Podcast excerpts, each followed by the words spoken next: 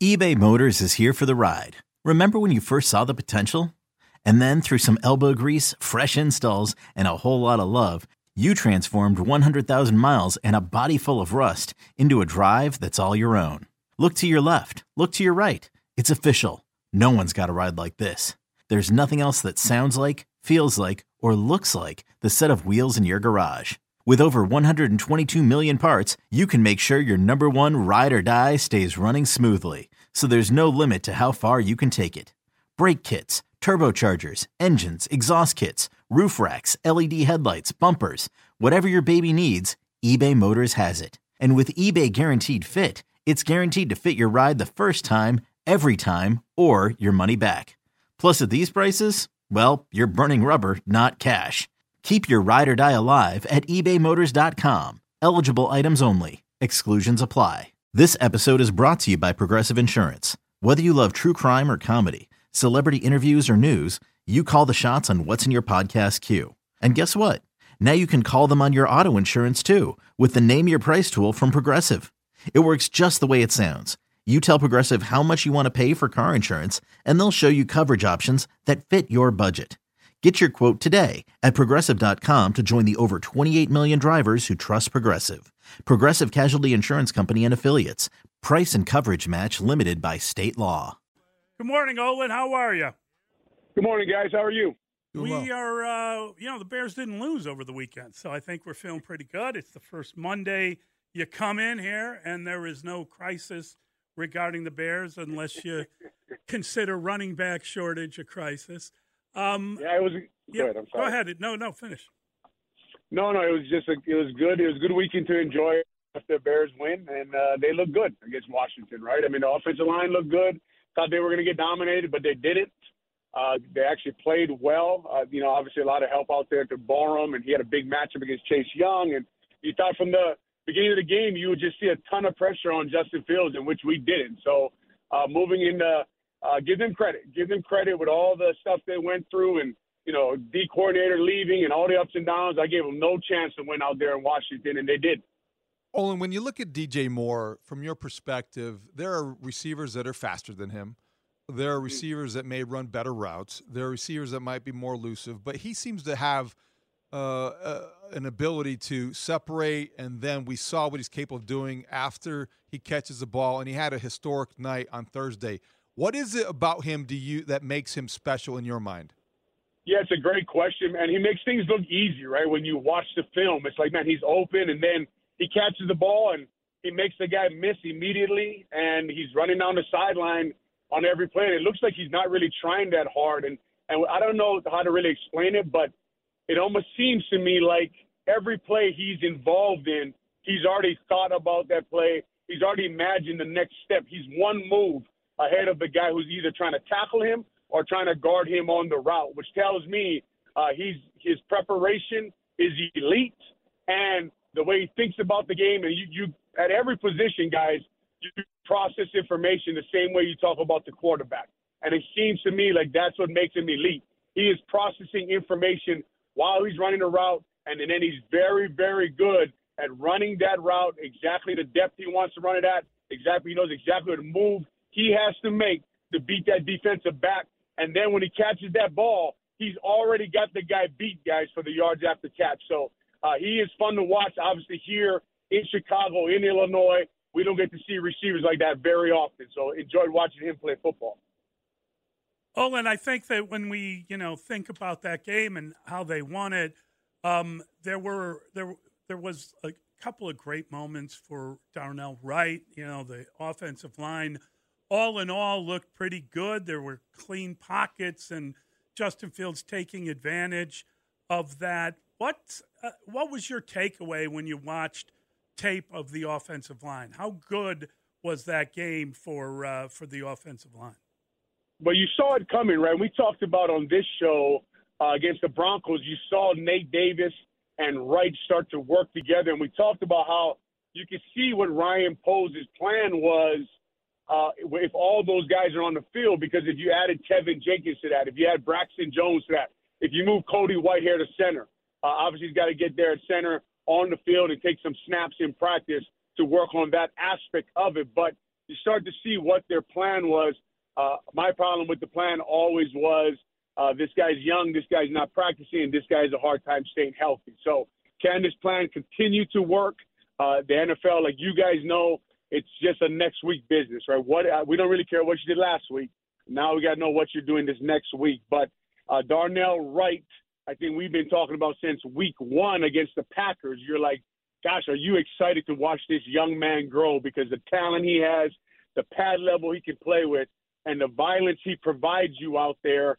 Uh, you know, just just run the ball behind him. We've said that many times also, right? And then you can see Nate Davis start to play better football uh, in the second half against the Broncos, and then they started working together. So it was kind of coming, and Lucas Patrick goes out, and just a lot of credit to Coach Morgan and that offensive line in Washington because I don't know about you guys, but on the first couple third downs, I was thinking, oh man, here we go, right? Here we go. This defensive line is vaunted defense line for the Washington Commanders on a Thursday night on prime time. Uh, they're going to eat our lunch, but it didn't happen. Uh, Justin Fields is sitting in that pocket, and I got to be honest with you guys, I was as shocked as anybody that he was sitting in that pocket comfortably and delivering the ball with three to four to five plus seconds to throw it. Only when you look at the defensive plan that the Bears had against the Commanders, I wonder why do you think that with three starters missing in the secondary, with obviously you, you are a compromised defense overall, why do you think Matt Eberflus chose to be that aggressive? Because I think that it may be subtle, but it is significant. It does seem like they've taken um, strides to be more attacking with him calling the signals, and that was a surprise to me a little bit Thursday night because they had injuries in the in the secondary. So why do you think that he went that route? Was it just because there was no other choice? Yeah, desperate times call for desperate measures, right? It'll make you change, man. And when you got to win football games and your job's on the line, everybody's questioning you, and you got to put your guys in best position to win. Uh, you have to do things when you watch that film. And, and look, guys, as much as we all think we know, uh, Coach Eberflus has been involved, involved in football for a long time. He watches that film. He's in his house saying the same thing, right? My D line cannot get to the quarterback. What do I have to do? Like he knows that, right? Even if it doesn't say it, yes, he'd rather sit with Warren Sapp, with Tommie Harris. He'd rather let four guys rush the passer. But he knows he doesn't have that. Even though, you know, we say it on radio a million times. He knows it better than anybody else. He knows he's got to blitz at that moment in the game. I got to get pressure on Howell. We know Howell holds the ball. Uh, the guys back there, uh, as an offensive lineman, I'll be honest with you guys, I hated blocking for quarterbacks like that. Who the hell knows why he's holding the ball that long? But let's blitz him. Let's make him. Let's speed up his clock. Let's make him make a decision. I credit Coach Eberflus for going against uh, what he believes that his front four should get pressure, for realizing that his front four cannot get pressure, and adjusting and setting pressure against a young quarterback on the road in prime time, like we talked about.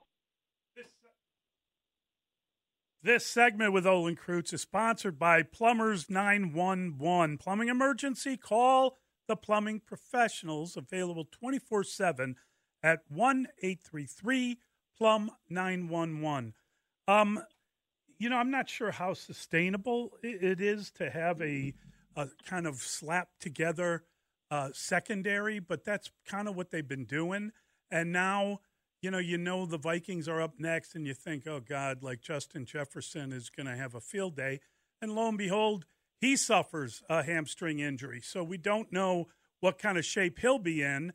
And I know Jaylon Johnson has said he's coming back. I think that uh, there is a chance that they can activate uh, the the nickel corner, Kyler Gordon. What what are you expecting? from this secondary moving forward, Olin. They, you know, they drafted or they signed another kid off of uh, the street and put him on the practice mm-hmm. squad. They they've been making practice squad moves now, seemingly on a weekly basis.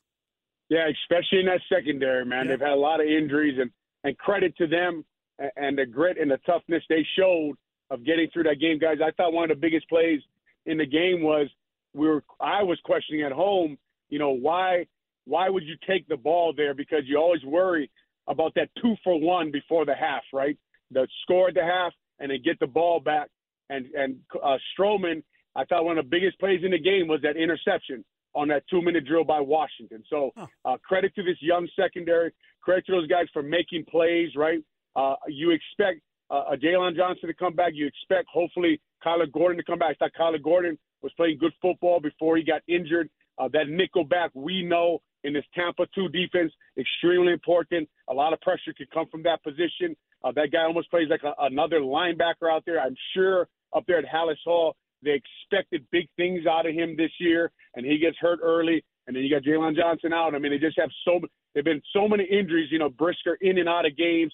Eddie Jackson's been out, so uh, you, you that's what's supposed to be honestly the strength of the whole team. You thought that secondary with all the assets they put into it, right? Drafting Tyrique Stevenson this year, so it'd be good to see them come back. And then when they come back, you can play a little more man. You can send a little more pressure. We saw Tremaine Edmunds.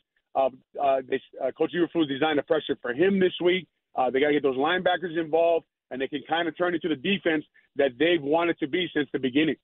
So you mentioned the opening coin flip and taking the ball mm-hmm. and and having that mindset, and I, I think that it's it's also interesting because you you mentioned the eh, like we all kind of realize you don't do that because of the possibility of the two for one. But let's talk mm-hmm. about it from a player standpoint. Eh, what value does that have when you have an offense that has been maybe struggling and you know that you need to get off to a good start? And when you win the flip, you take the ball and you're like, okay, we're going to establish something here on an opening drive. Does that have value to that offensive team? It does for sure. It just your coach is telling you, right? Like we're putting the ball in your guys' hands to set the tempo in this game. So you put a little more pressure on, like we talked about a week before. Give the team to Justin Fields, right? Ask him if he wants to go for it on fourth and one. Uh, I don't know if it happened, but walk up to him and say, hey, uh, Justin, you want me to take the ball here? You want the ball in your hands? You want to start the game? You want to set the tempo? You want to show them what our team's all about? And when he says yes, I kick it off. And then, like you're saying, David, the value is again when we talk about this thing, no one can really explain the culture of your football team. Uh, uh, do the players run your team? Which all the best teams, the players run the team and control it, and you give the team to Justin Fields, and you give the opening kickoff and say, look, uh, everyone's questioning you. Everyone doesn't think you can do it. Everyone's talking about how about you process information on the road against this defensive line. Uh, uh, we're going to give the ball to you immediately. You set the tempo for our team. You are our guy. Another day is here, and you're ready for it. What to wear? Check. Breakfast, lunch, and dinner? Check. Planning for what's next and how to save for it? That's where Bank of America can help. For your financial to-dos, Bank of America has experts ready to help get you closer to your goals. Get started at one of our local financial centers or 24-7 in our mobile banking app. Find a location near you at bankofamerica.com slash talk to us. What would you like the power to do? Mobile banking requires downloading the app and is only available for select devices. Message and data rates may apply. Bank of America and a member FDIC. Yeah, you know, it was funny. They actually used kind of the uh, the tush push. Um, it's like they, they went to school on it over the weekend after uh, failing on that uh, that fourth down play, and it works. I mean, they figured out how to do it. I, I, you know, it was mind-boggling to think the minute they did it, you thought, "Oh, if only they had tried that on that fourth down play against the Broncos." right? And, and it's just you know, short yardage and goal line is an interesting thing nowadays in football everywhere because of the lack of, of violence in practice, the lack of live reps in practice, and getting better and better at it. And just you grab that film, and obviously you don't have Jason Kelce, you don't have Lane Johnson, you don't have all those animals that they have up there, the Eagles. And but Justin Fields is like Jalen Hurts, right? Big, strong quarterback, probably strong in the weight room. I know we hear about Hurts squats 600 pounds. How the hell are you going to stop a quarterback who squats 600 pounds when starts driving his legs behind all those offensive linemen and they run that you know rugby style? It almost looks to me like guys they're they're dropping almost into like a bear crawl with their hands on the ground and they all just start crawling forward. And then you add the the strength of Hurts, or you add the strength of Justin Fields, and uh, what's your chances of stopping that? I don't know. Oh, and this might sound like an absurd question, but I think you've been in Chicago long enough to to think that it, it isn't necessarily. We talk about how the Bears handle adversity and overcome that. I worry about how the Bears handle success because too often in Chicago we send like something good happens, and then it's exaggerated in terms of what it really means, and then the team, whether it's in response to that or they're part of that, they don't come out with the in the same way or they they can't handle success. So if you are in that locker room today or whenever they get back to work, What is the message that needs to be heard at Halas Hall so that doesn't happen? Yeah, the leaders, David, the leaders we talk about. I'm talking about every level of that building, right? It's almost like you lost, and, and we talked about a lot. Um, when you see a team play better, you're talking about when you see a team with success and it come out the next time and they can't handle it. It's because they couldn't handle it for the 10 days, right? Like, I hope they enjoyed the win for one or two days and got back in the weight room, watched that film, corrected their mistakes, said, look, even though we won, we can get better. The leaders got to act like they lost. Uh, they got to have a chip on their shoulder in that building today.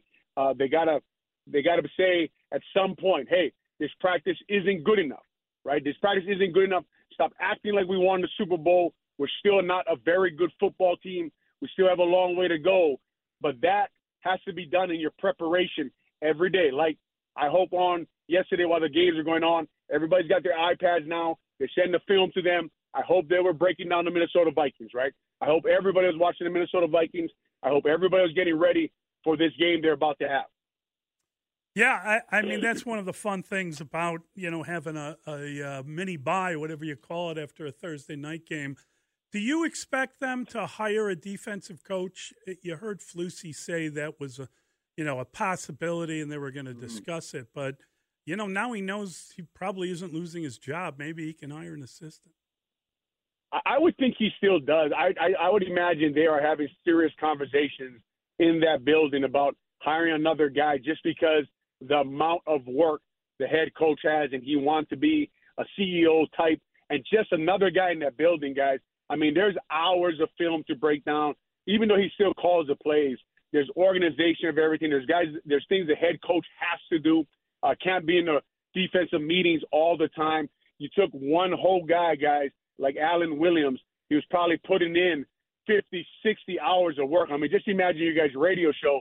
Uh, take out one guy who does a lot of things. Take Dustin out of your radio show. Now you and David have to handle all of that work.